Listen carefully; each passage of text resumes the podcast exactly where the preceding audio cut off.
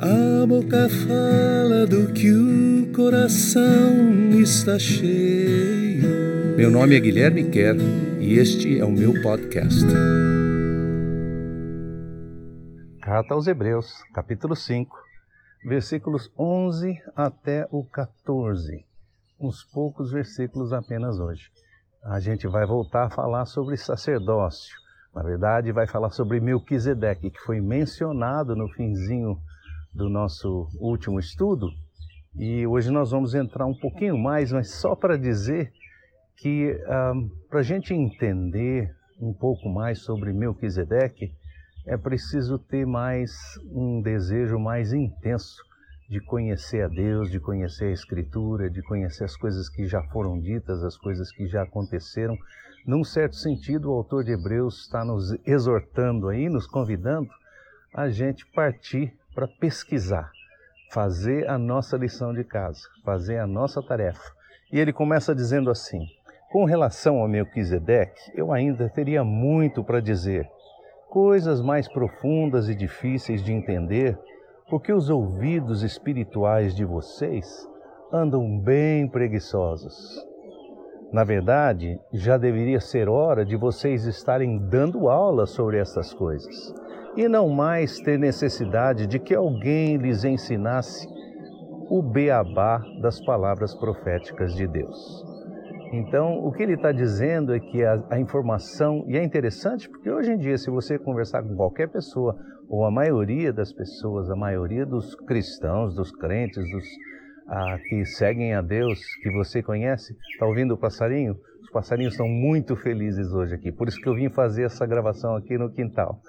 Mas por, por, se você perguntar a qualquer um ah, o que você sabe sobre Melquisedeque, quem foi Melquisedeque, o que, que você acha, a maioria das pessoas considera assim, olha, é um mistério, eu não sei explicar, é, sei lá, a Bíblia fala lá da ordem de Melquisedeque, mas isso aí é coisa muito complicada, eu não vou atrás não.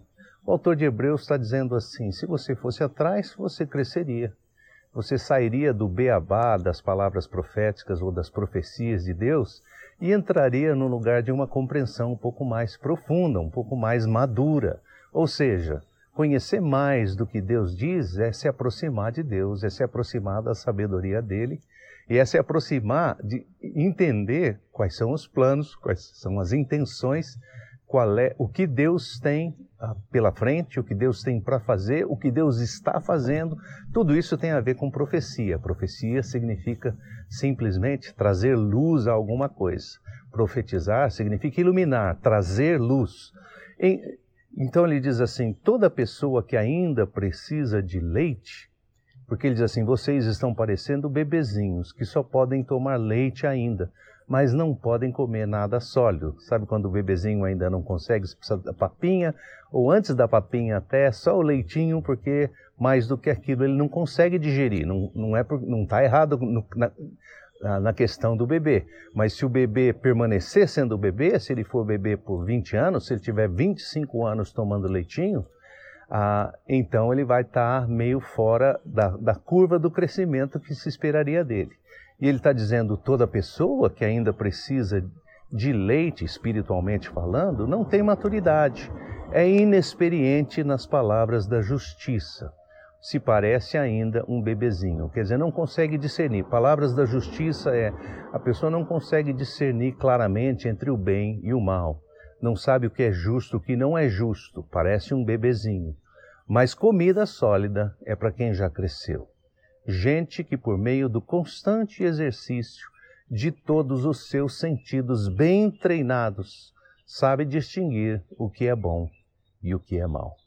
Então, o propósito da gente se alimentar melhor, da gente se alimentar com comida sólida, não é para a gente se mostrar melhor do que ninguém, é simplesmente para a gente crescer, amadurecer no conhecimento de Deus e discernir. Eu creio que nós vivemos numa época mais do que nunca em que a gente precisa discernir o que é bom e o que é mal. As pessoas têm tomado conclusões como que pelo seu partido. Se eu sou desse partido, então eu creio assim. Se eu sou daquele, então eu não creio assim. Se eu sou desse time, eu detesto o seu time. Se eu sou do outro time, ah, e, assim, e assim por diante. Né? A gente faz escolhas muito mais baseadas na paixão, na, na, na nossa infantilidade, do que na nossa maturidade. E nós somos convidados a entrar num lugar de amadurecimento, de estar pronto para comer comida sólida. O autor de Hebreus diz assim: tinha tanta coisa para falar sobre Melquisedeque, queria instruir tantas coisas boas para vocês, mas vocês não estão prontos. Então, esteja pronto. Eu também tenho esse sonho, esse desejo no meu coração. Não me considero pronto em muitas coisas, mas eu quero estar pronto para ouvir aquilo que Deus tem para revelar ao meu coração. Crescer, estar ah, me alimentando de acordo com a minha idade ah, no Senhor. Uma boa semana para você.